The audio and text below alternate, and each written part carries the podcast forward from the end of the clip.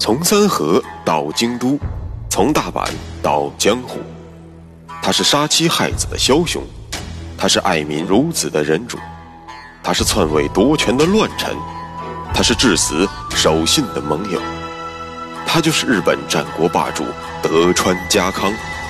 本节目由喜马拉雅 FM 独家播出。有缘相逢，有幸守候，各位听众朋友大家好，我是主播大师有话说。在上一期节目中，咱们讲到了秀吉在高松前线成功收编了主君信长的宠臣大红人枯秀正。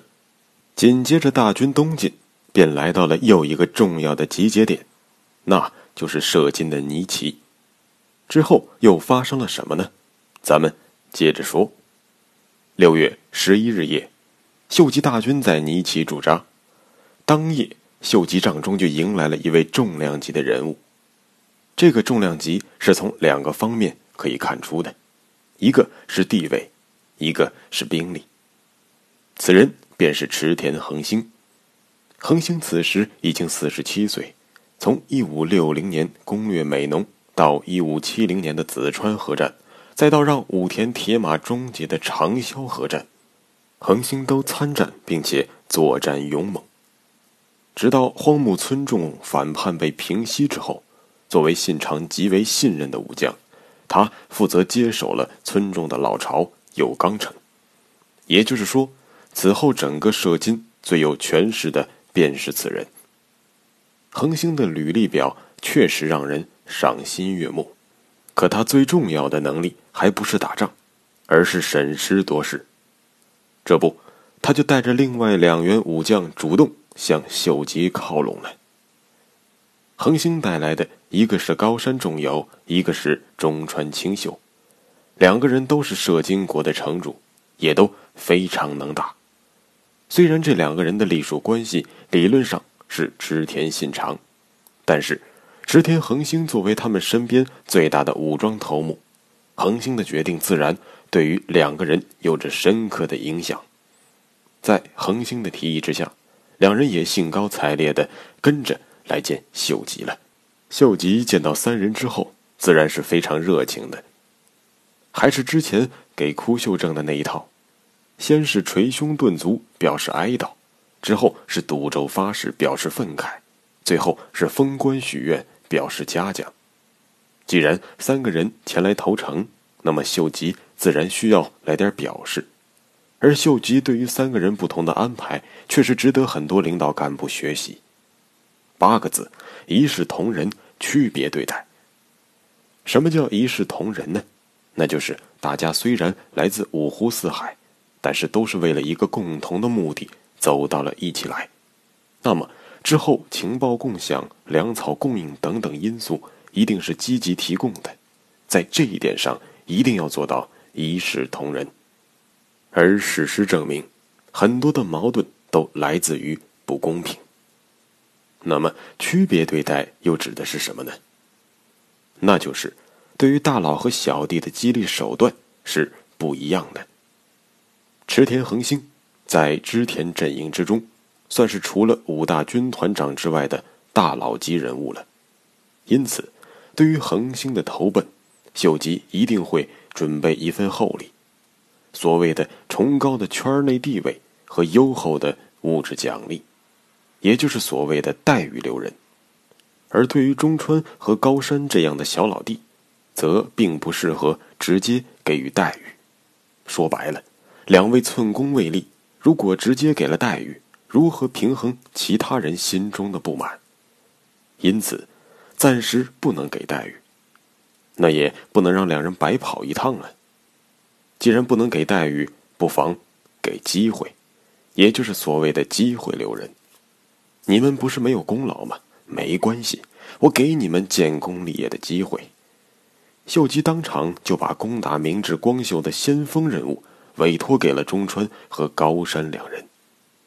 你可千万别觉得秀吉让两人顶到前面去当炮灰的，虽说有危险那是肯定的，但是这一仗随着双方的实力差距越来越悬殊，傻子都看得出这并不是一场势均力敌的硬仗，而对于一场野战来说，最大的功劳莫非两点：第一是做先锋，打头阵；第二是割掉对方主帅明智光秀的脑袋。割掉光秀脑袋这个属于小概率事件，鬼知道光秀到时候会钻到哪个犄角旮旯，你上哪儿去找他？所以这场战役最大的功劳就在于开门红，也就是只要先锋不要太水被当场击溃，那么战后担任先锋者的功劳自然是可想而知的。因此就算在秀吉的原班人马之中，对于此次大战的先锋之职也是趋之若鹜的。听到这里，你应该明白了，秀吉把如此抢手的先锋一职给了中川和高山两人，相当于给了两位新人在新公司里出头露脸的一份很实惠的新手礼包。那么两个人对于秀吉的感恩戴德自然是不必说的，秀吉其实也并不吃亏。我所说的秀吉不吃亏是从两个角度来看的。首先，秀吉对于积极投诚的池田、中川、高山三人给出了很重的回报，而这份回报不单单是给三人的，更是给织田氏其他的武装团体看的，也就是为了告诉大家，只要跟着我秀吉混，要平台我给你创造平台，要待遇我给你最好的待遇，赶快投奔吧，过了这个村可就没有这个店了。因此后代三人是为了产生羊群效应，相当于做了广告。三人后面可能有更多的观望的眼神在等待着你，所以说秀吉并不吃亏。其次，秀吉在给予的同时也得到了实惠，那就是兵力的迅速提升。秀吉从高松带来的军队差不多2万多点，而池田、中川、高山三个人的兵力加在一起有1万左右。